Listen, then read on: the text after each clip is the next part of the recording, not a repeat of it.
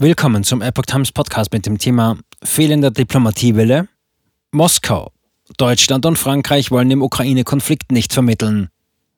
Ein Artikel von Epoch Times vom 24. Oktober 2022.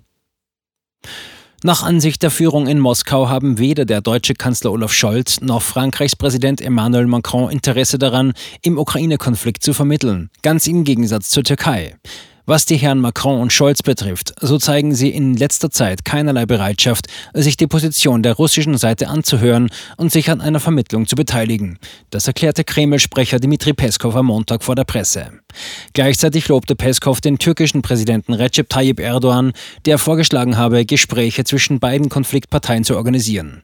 Die Position Ankaras unterscheide sich stark von der in Berlin und Paris, sagte der Kreml-Sprecher weiter.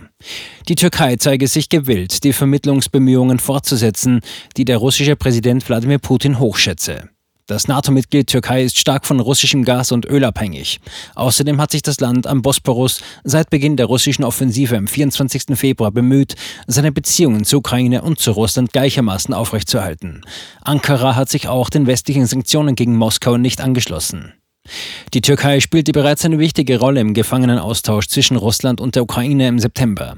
Es vermittelte zudem gemeinsam mit der UNO beim Abschluss von Abkommen zwischen beiden Ländern im Juli, die den Export von ukrainischem Getreide über das Schwarze Meer und den Bosporus ermöglichen. Putin und sein türkischer Kollege trafen sich in den vergangenen Monaten mehrmals. Der russische Präsident schlug Mitte Oktober die Einrichtung eines Gasdrehkreuzes in der Türkei vor.